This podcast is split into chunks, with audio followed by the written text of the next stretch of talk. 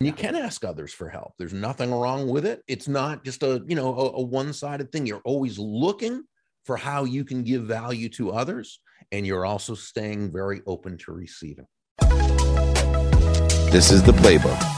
I am so excited. I have a hall of famer uh, here with me a hall of fame speaker a best-selling author of one of my favorite books in the world. This ranks up there with napoleon hill and dr wayne dyer something that I continue to read over and over again to unravel the layers of my purpose. Um, and I want to introduce everyone to someone who I admire greatly. Bob Burg, welcome to the playbook. Wow, what a great introduction. Thank you, David. It's such an honor to be with you.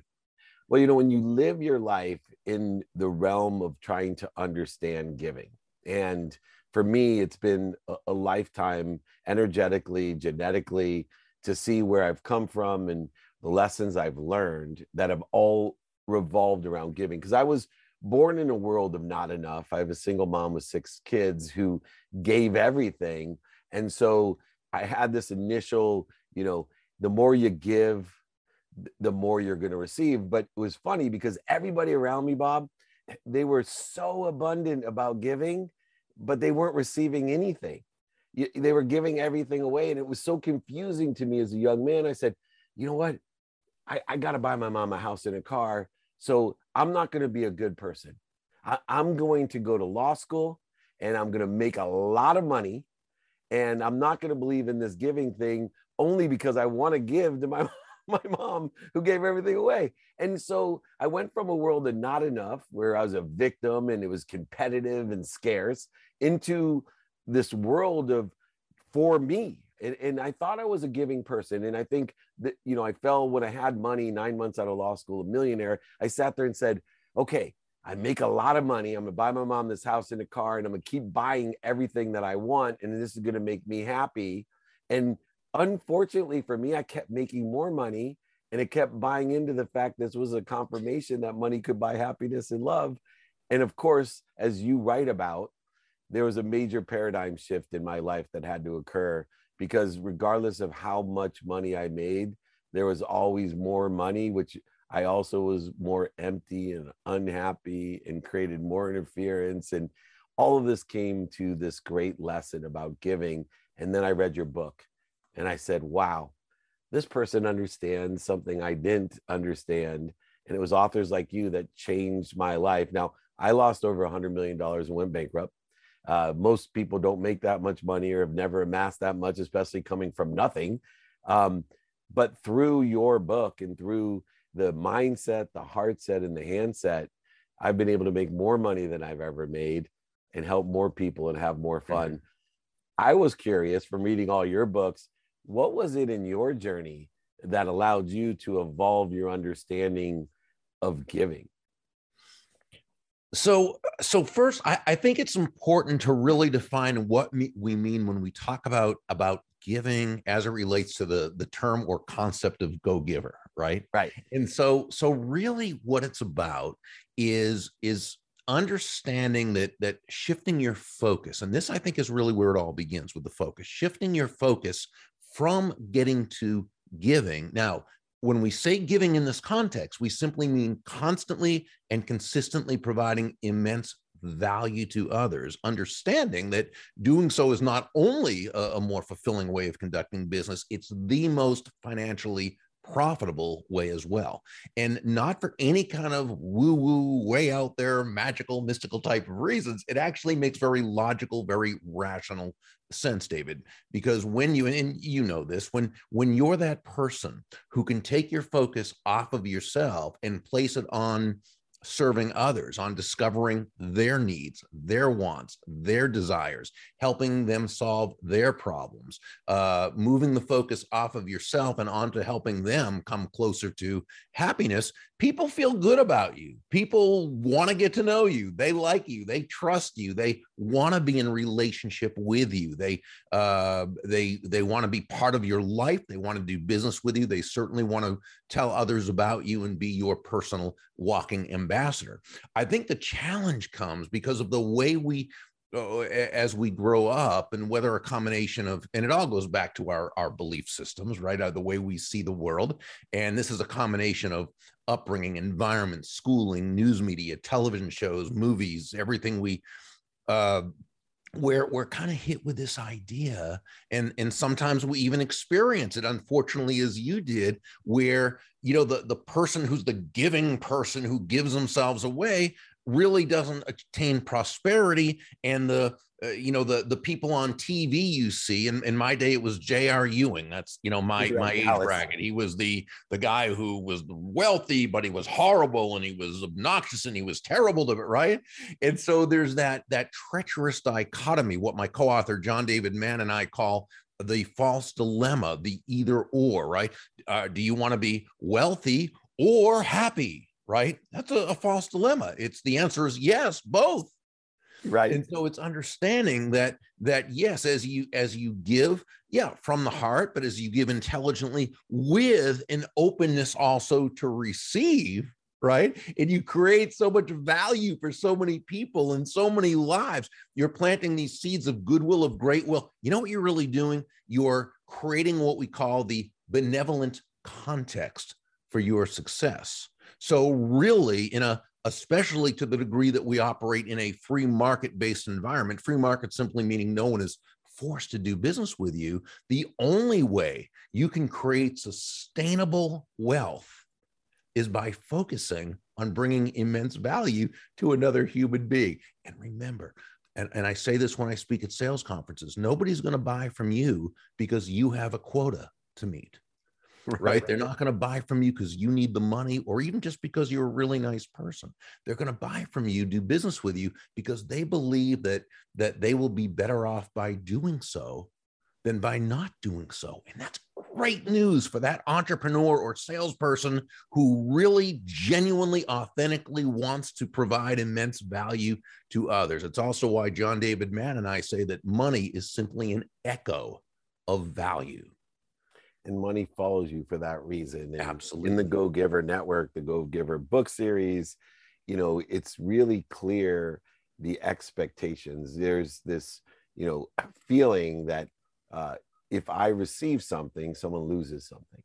And in the storytelling, which I believe is excellent in utilizing your protagonist as a salesperson who is desperate to meet their quota and right typical and they, you know I've run huge sales forces and and I was I was that person, you know, in my 20s and and just you know wanting to hit that number and looking at some of you know my mentors after reading your book in a different light going wow I, I wish i would have had the ability to see what i couldn't see and learn what i couldn't learn at the time and the idea of mentorship is also incorporated uh, yeah. in the book uh, uh which is very important but a lot of people and i think they may miss this in the subtlety of the book the power of asking for help right? I think it's very clear to be able to articulate the quantitative value that we give and be able to provide that value to others and the effect it has on this benevolent world of abundance. But inherently there's this real subtle message about you still it's okay to ask for help. Yeah well you know it, it's giving and receiving uh, and and so Joe, the protege in the story, is taught by by Pindar that you know you, you, you breathe out, you also have to breathe in. Again, it's a false dichotomy, the false dilemma. It's not one or the other, right? You right. breathe out and you breathe in. You breathe out carbon dioxide, you breathe in oxygen. You breathe out, which is giving. You breathe in, which is receiving. Giving and receiving, despite the messages, the anti prosperity messages we receive from the world around us, which are absolutely immense, right?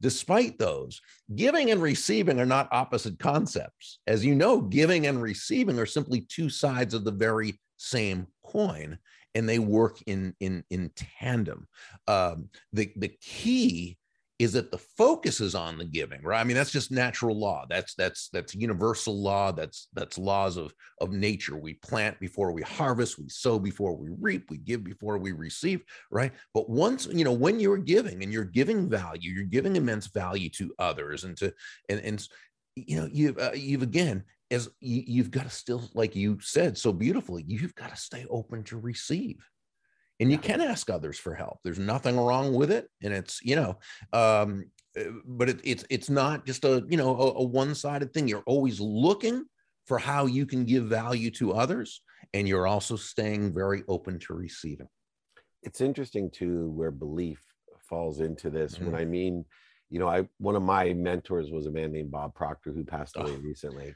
well you know he, you know he is who pindar is is was modeled off of in this in the story. I- so yeah he so he wasn't pindar wasn't bob proctor but he was based on bob proctor right? And you know Yeah. the, and bob was just such a wonderful guy. He lived in prosperity. He lived on the creative plane and and he just gave so much to so many people and he was very prosperous and a fantastic guy. So yeah so yeah bob proctor was a hero of mine. Absolutely and as a mentor i was blessed to be around him a lot and when he first met me i told him you know the more i give the more i receive and i was very proud he he's the biggest donor i'm the chairman of unstoppable foundation and he was the biggest donor to the oh with um um cynthia kersey and Cynthia Lambert. Kersey, one of my another of my favorite human beings. yeah so i'm the chairman of her foundation um, uh, which now makes me love you even more and, and, and furthermore though so bob you know when he first met me i was much younger and naive and i said said you you give to receive. I said yeah that's you know what i believe. And he said oh you're still a negotiator. Because i ran the most notable sports agent. And i said how's that a negotiation? He said because your belief is that somehow they are tied you know together. And he said think about this right? That there this is just a trade. This is another scarce thought. He said imagine if you truly believe there was more than enough of everything for everyone that you didn't live in the zero sum game where when you gave somebody was losing and when you received somebody was losing. And what if there was a value add world where you were only adding value on all aspects of giving and receiving? And this is a very interesting but difficult thing to communicate. And i thought you did it extremely well in the book that this value add world instead of a zero sum world was the best way to effectively communicate it's not giving to receive right we receive to Right. give more we can give unconditionally but we still have to have a belief Yeah. that it's a value add wor- world we don't have to believe anything other than that to know by adding value that it will add value to everyone not just the person that we're directing it towards Yeah, and I and I think a, a person who did a wonderful job of of explaining that was Wallace D. Wattles in his his landmark uh, 1910 book, uh, The Science of Getting Rich, where he talked about the difference between living on the creative plane and living on the competitive plane. And when you live on the creative plane, it's more life for all, right? Everyone should benefit through every relationship. And of course, Bob Proctor, who was a big fan of of the science of getting rich, and Bob certainly embodied that. Yeah as well as napoleon hill think and grow rich and where we direct our attention and intention.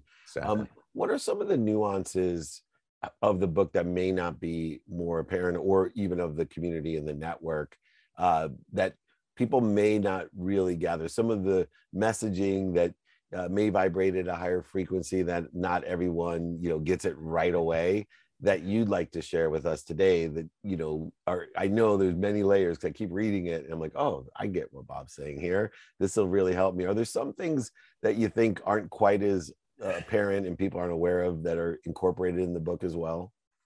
Well, you know, one thing is that I that I think with the, the with the title "The Go Giver," people sometimes think that that we're um, that we are saying that being a go getter isn't a good thing. And of course, words have meanings. It's always how you define terms.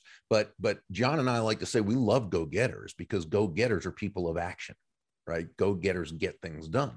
And, you know, we're all business people. We know you can have the nicest thoughts, the best ideas, and the greatest of intent, but without action, uh, nothing's going to happen. So we want people to be both go getters, uh, people who are action oriented, and go givers, people who are absolutely laser focused on providing immense value to others. We would say the opposite of a go giver is not a go getter. The opposite of a go giver is a go taker and that's that person who feels almost entitled if you will to take take take right without having added value to the person to the process to the situation and so so i think a lot of people think that that you know burg and mann are saying be a go-giver not a go-getter no we're saying be both right I, I, love that about Bob Burg. He's a both person like I am. And you really also look at the law of gravity and the law of Goya and the law of attraction, meaning the law of gravity says I'm happy where I'm at. I'm exactly where I'm supposed to be at the right place at the perfect time.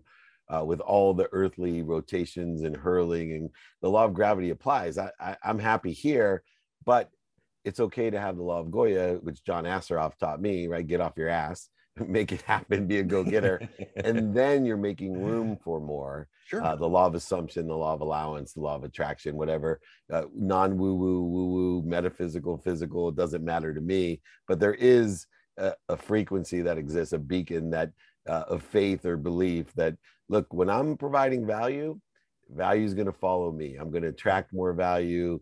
I don't know where it's coming from, which I love right? I, I talk about the law of coincidence, attention plus intention. If you look at my life, it's like, wow, all I did was give that person a ride.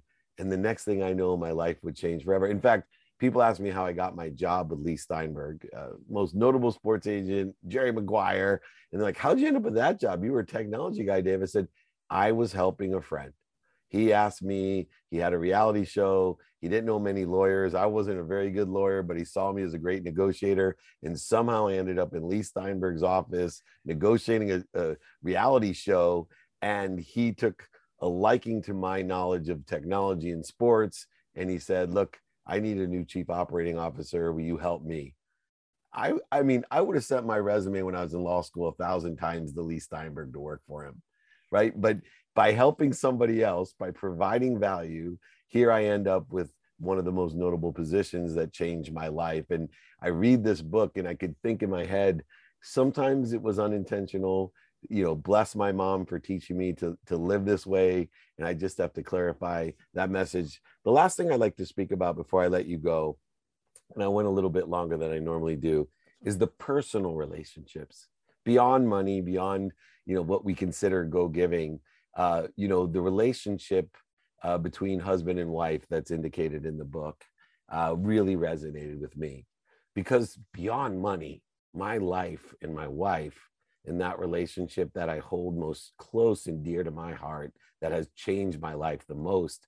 When I read that chapter, and I said when he had to go home and he wasn't listening, and you know nothing was right in his marriage, and it just like a simple change that changed his marriage was so impactful to me. To go giving, how does it impact the most important relative relationships of family and, and spouses and girlfriends and boyfriends? How does it apply to the personal side beyond the economic quantitative value? Well, as you first learned from Bob Proctor many years ago, any universal law or principle pretty much works across the board. So when we talk about success, sure, there's financial, but there's also physical, spiritual, mental, emotional, social, relational, what have you.